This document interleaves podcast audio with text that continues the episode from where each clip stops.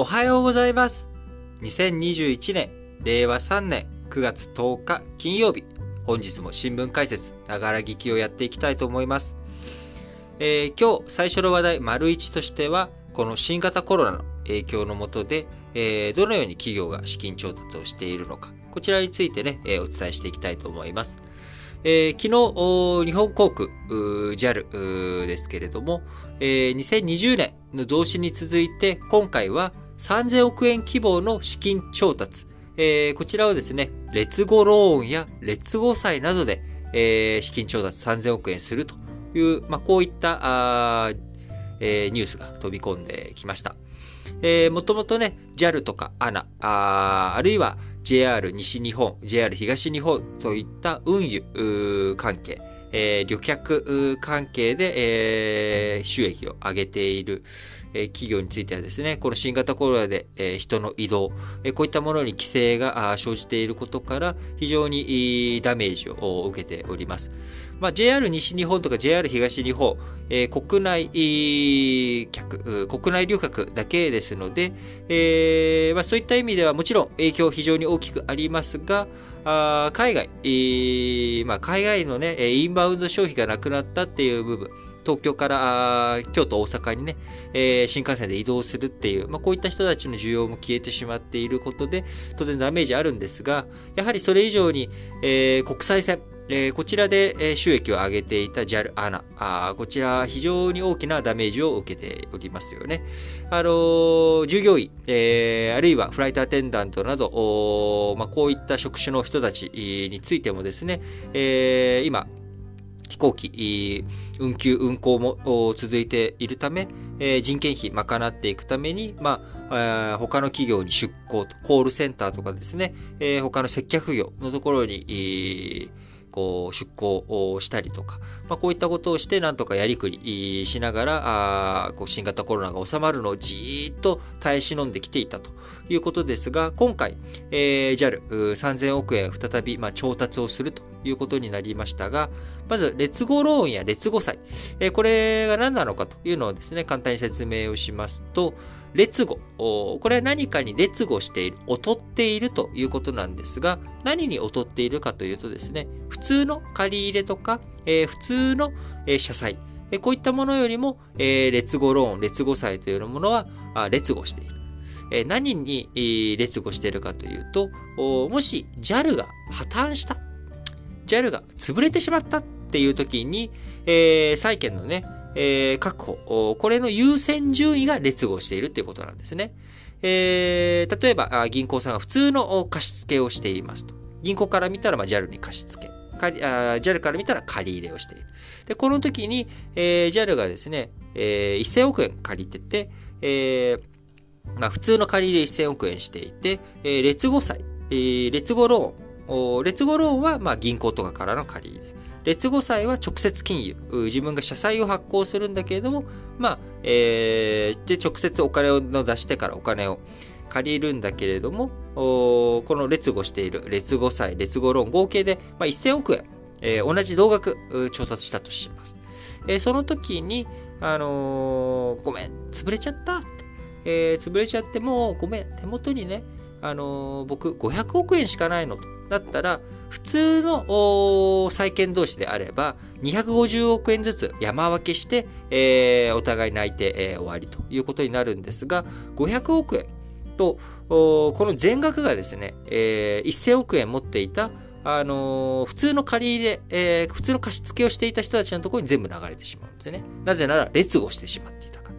え、優先順位がですね。で、えー、例えば、あ、1000億円、えー、ごめんね、もう潰れちゃって1000億円しか手元に資金ないんだってなった場合も、これも、えー、2000億円の債務に対して500億円ずつ返すっていうわけじゃなくて、普通の借り入れは1000億円返してもらえる。えー、でも、劣後債の方は、劣後債、劣後ローンの方は、あ0円、えー、しかもらえない。えー、こういったところで、まあ、優先順位が劣後しているということになります。えー、借り入れじゃなくて普通の資本。の場合にもですね、この、えー、資本というものもですね、劣後していて、要は株主、出資して、え、いる分、まあ、あの、潰れてしまった時には、あ先に、えー、債権者あ普通の銀行とかですね、社債の、とか、あ買掛金とかを持っている人たちというのが優先されていくということになります。え、なので、劣後ローン、劣後債というものはですね、え、普通の借り入れというよりかは資本に近い。えー、要は安定した、あ要は最終的にもしかしたら返さなくていいかもしれないみたいなね。まあ、こういった、えー、ものということになるので、えー、資本性を備えるということで、財務基盤を整えていくっていう時に、えー、作、使われていくっていう、まあ、こういった要素があります。で、じゃあ、貸す方は何のメリットがあって、そんなね、えー、普通の借り入れよりも自分たちにとって不利じゃないかと、えー、貸し付ける方が。じゃあそういう人たちはなんで、えー、貸し付けるかというと、その代わり、劣後ローンというのは金利がいいということになります。当然。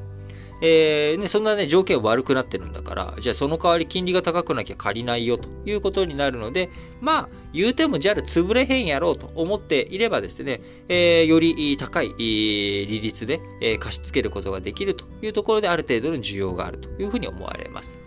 で、次に、えー、ポイントになってくるのが、なぜ、えー、資本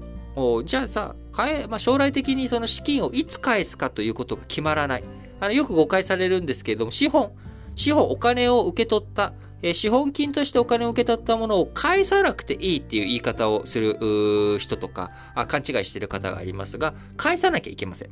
返さなきゃいけないんだけど、いつ返さなきゃ、いつまでに返さなきゃいけないかということが決まっていない。そのため、事実上、まあ、あのー、中長期で、えー、短期的に見たらもう返さなくていい。中長期で見てもいつ返すかっていうことが決まっていないと。いうことで、まあ、非常に企業側にとって都合がいい、えー、出資ということになりますが、えー、いつかは返さなきゃいけません。で、当然、貸し付けている、その出資した人たちっていうのは、いつか儲けが返ってくる、自分の手元にその資金が返ってくるっていうのを期待して、えー、出資をしているわけですから。で、その返し方っていうのが、配当だったり、えー、資本市場に上場することによって他の人に売ったりとか。で、その時に当然元本より高くなることを期待してみんな投資をしているわけですからね。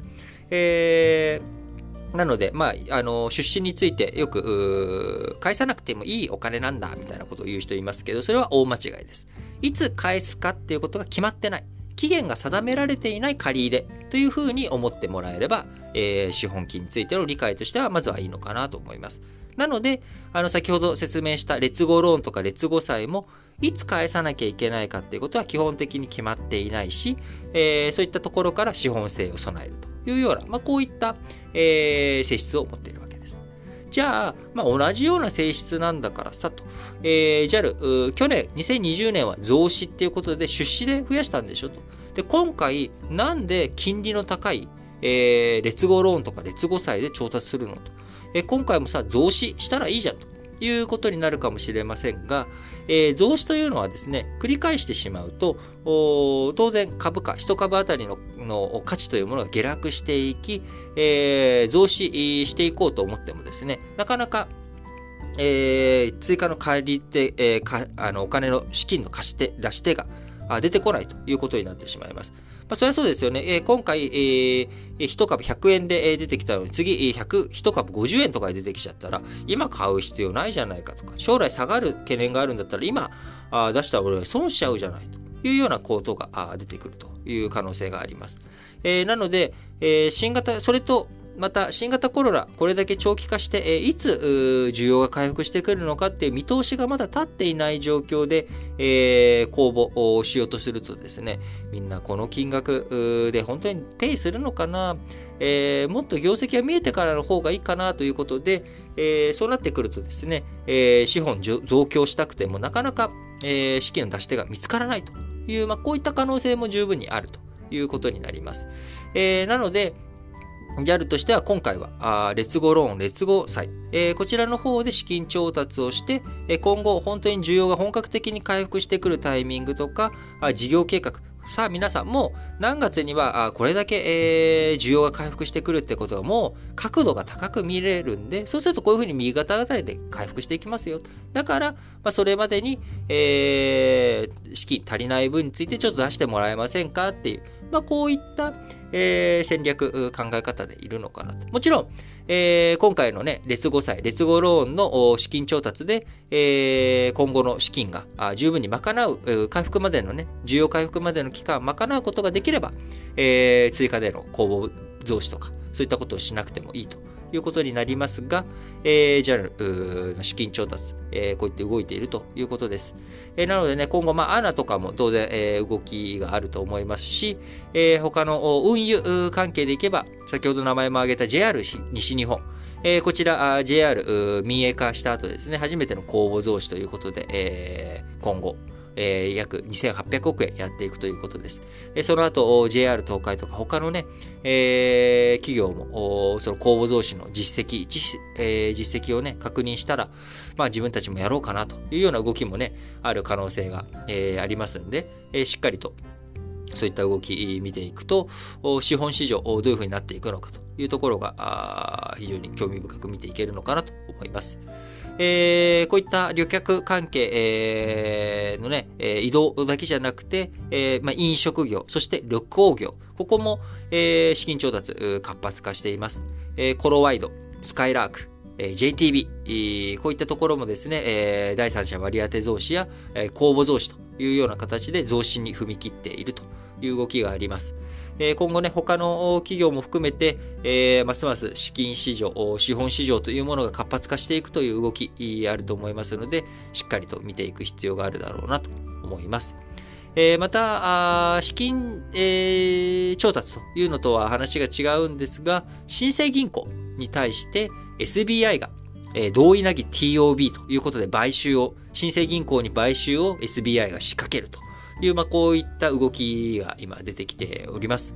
えー、SBI、いろんなね、えー、資本提携、えー、したりとかして、えー、やってきているわけですが、新生銀行に対して、まあ、今回 TOB を、えー、敵対的になるのか、どうなのか、あ今、動きが、あね、えー、注目されるところですけれども、えー、金融庁としてもですね、えー、約20年前に新生銀行に投入した公的資金の回収、えー、これが SBI が新生銀行をね、買収に動いていくことによって、えー、公的資金の回収ができるんじゃないかというような、まあ、こういった動きもね、見えてくると思うので、えー、これから年末にかけてますますいろいろな動き出てくると思います。えー、また、海外の株式市場、上場、え、市場ですけれども、え、この前ね、エルサルバドルが、え、ビットコイン、え、法定通貨にしたという話をお伝えしましたけれども、え、アメリカの上場市場の中でも、え、上場投資信託 ETF として、え、ビットコインに連動する上場投資信託の上場申請。これが今、アメリカで相次いでいます。え、申請が出ても却下される時期、えーね、ビットコインの価格形成なんて、えー、これはイーロン・マスクがなんかツイッターでつぶやいたら動いたりとかする。え、こういったあ、ね、ちゃんと規制が効いていない、えー、アナーキーな存在であるビットコインが上場、いろんなね、不特定多数の人たちの、えー、権利を守らなきゃいけない、えー、上場市場にふさわしいものなのかどうなのかということで、えーまあ、ずっと申請却下されてきているということですが、今、えー、秋にも承認が出るっていうような観測が広がっています。えー、そうなってくるとね、えー、当局の規制として暗号資産全体、えー、規制が強まっていったりとか、ああるいは、えー、逆にこうお金のやり取り、融通がね、うまくビットコイン関連で、えー、ETF ができることによって、えー、ビットコイン運用資産として一気に定着するっていうようなね、可能性。えー、こういったこともありますし、まあ、不透明感、まだまだ続きますけれども、しっかりと、えー、こういった情勢、状況をやっぱり見ていくことによって、あの、株式市場に対する感度というものを高めていきたいなと思います。えー、また、11月に選挙があるというふうに今言われてますけれども、その前の10月にはですね、G20、えー、こちらの会合があります。えー、その G20 の中でどのようなえー、話、特にね、デジタル課税の問題なんかもありますし、えー、ここにどういった進展があるのか、国の税制、えー、こういったことを考えていく上でも、国際的な潮流、こちらも抑えていかなければいけないということで、えー、日々、えー、勉強だなと思いますけれども、あのー、時間が許す限りですね、この新聞解説ながら聞きなんかでもいろいろと取り上げていきたいと思いますので、ぜひ皆さん引き続き聞いていただければと思います。